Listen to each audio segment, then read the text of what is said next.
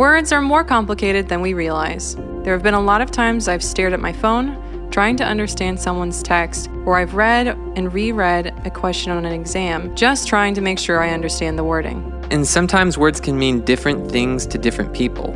This actually came early in my marriage when I realized my wife and I had a different definition for a couple versus a few of something. So, in my mind, a couple meant exactly two, but for my wife, it was about two, but definitely less than five.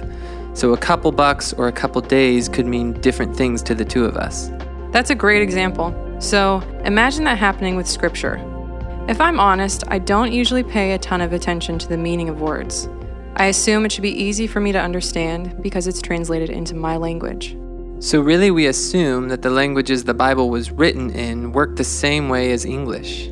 Yeah, I don't even think about the original language. We can assume that the Bible is using words the same way we would use them. But that's not always true. It's easy to forget that even though the Bible was written for us, it was not written directly to us. We're not the original audience. When we read the Bible, it's like reading someone else's mail. And the Bible doesn't always use words the same way we would use them. The Bible was written to ancient peoples who shared different worldviews, different mental pictures of a whole host of concepts. They spoke different languages, Greek and Hebrew. So when we open our Bibles, we're not just having a cross cultural experience, but we're going back in time. A word that shows this really well is the word love. What immediately comes to mind?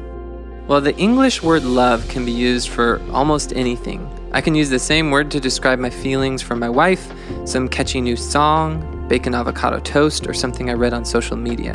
And even when we use love to describe marriage, we live in a culture where 41% of marriages end in divorce.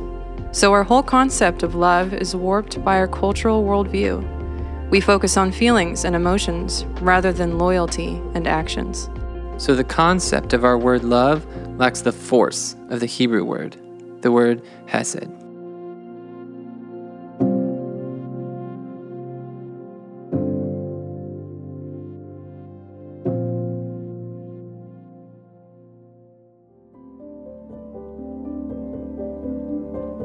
First of all, Hesed meant so much more than what we think of when we think of love.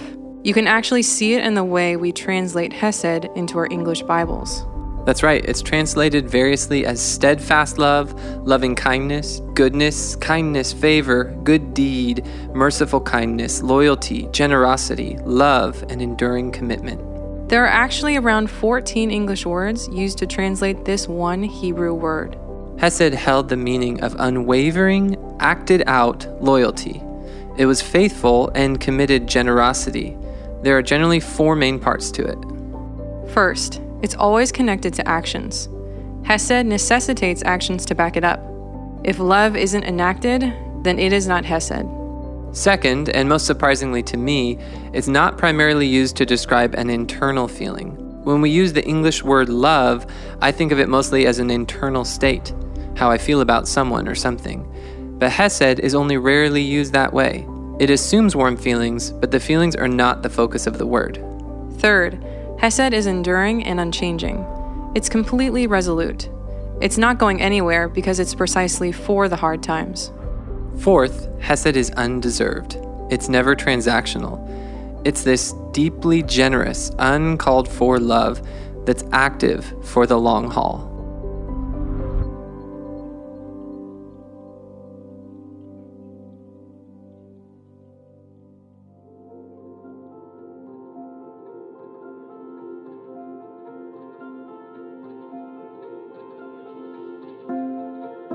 So, when does the Bible actually use Hesed? It's used over 240 times in the Hebrew Bible, so the Old Testament, and especially in the Psalms when the authors are thinking about how the Lord saves his people from their enemies. The most famous time it's used is when the Lord describes his own character for the first time. Through the first hundred or so pages of Scripture, there are many times when people describe God, but it isn't until Exodus 34 that God describes himself.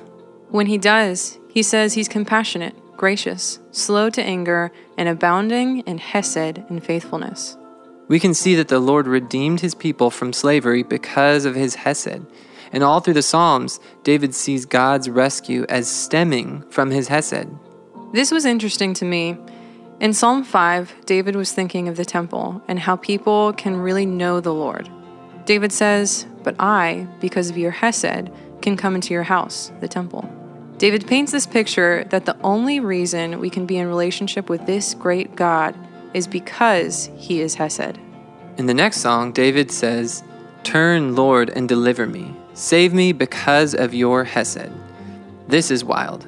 Imagine you're trying to convince the Lord to save you, and you need to finish the sentence, Save me because. What do you say? David doesn't list reasons why he's worthy of saving.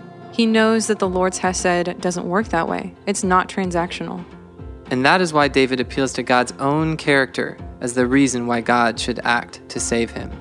It's interesting to see how the biblical authors use this word, because when I was young, I always heard people say that the Old Testament God seems so angry, and in the New Testament, he's so nice and loving.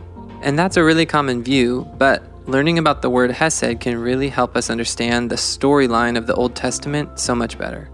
Think about it. The Old Testament is full of stories about faithless, fickle people who were constantly worshiping other gods and sinning in atrocious ways. We'll get to see some of that in a future episode when we talk about the word idolatry. Despite the horrors of Israel's sin, and they really were horrific, the Lord still showed Hesed toward these seriously undeserving people. The Old Testament really is a story of a God of Hesed love, so ready and wanting to save, protect, and bless. This story finds its culmination in Christ. We killed him. Humans killed him. But even the people who were nailing Jesus to the cross, he wanted to forgive. The cross is a perfect picture of what the Hesed of God looks like totally undeserved, enacted, loyal love bringing salvation to an undeserving people. Jesus loved us with such finality that we can know he is not going anywhere. People even taunted Jesus on the cross to come down, but he didn't. Even though he was able to leave the cross, it was completely out of the question. He wasn't going anywhere. He would pay whatever it cost to save the undeserving, even his own life.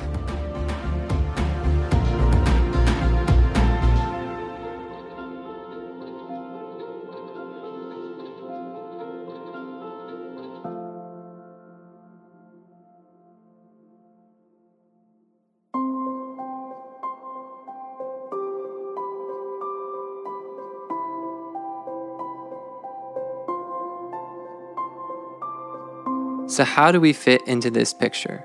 What does the Lord's Hesed have to do with us? And does it really matter if we read the Bible and just use our normal definition of the word love? I think it really matters. Think about how this changes the way we relate to the Lord and ourselves. How often are we crushed with guilt or shame, thinking we've screwed up too much? We're not supposed to doubt Him. We're not supposed to still struggle with these sins. And it's so easy to actually push away from the Lord, maybe just subtly at first avoiding other Christians, avoiding the Bible, prayer, or church, because we feel like we need to get better before we can come back to God. That's relating to the Lord the way we relate to each other, measuring our love by our feelings and assuming His love works the same way. But the Lord is Hesed love. He's completely committed to us and isn't just watching from the sidelines for us to not sin anymore. He doesn't push us away, He draws us close.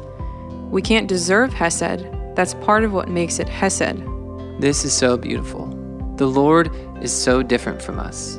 His love doesn't incentivize better behavior by giving me preconditions that I need to follow to be loved, but instead it transforms my heart by loving me into a whole new worldview. That's where we get the idea that we love because God first loved us. His Hesed invites our own. In fact, part of His Hesed is his faithful enacted loyalty that fulfills his promise from Ezekiel 36 to turn us into the kind of people who reflect his Hesed. And understanding the Hesed of God also challenges us to love in this way too. I say I love my kids or my wife or my friends, but how often do I add conditions? The Lord's Hesed is challenging but inspiring. Seeing the Lord's Hesed love transforms our love to be more like His. We'll leave with a quote from Psalm 25. Do not remember the sins of my youth and my rebellious ways. According to your Hesed, remember me. For you, Lord, are good.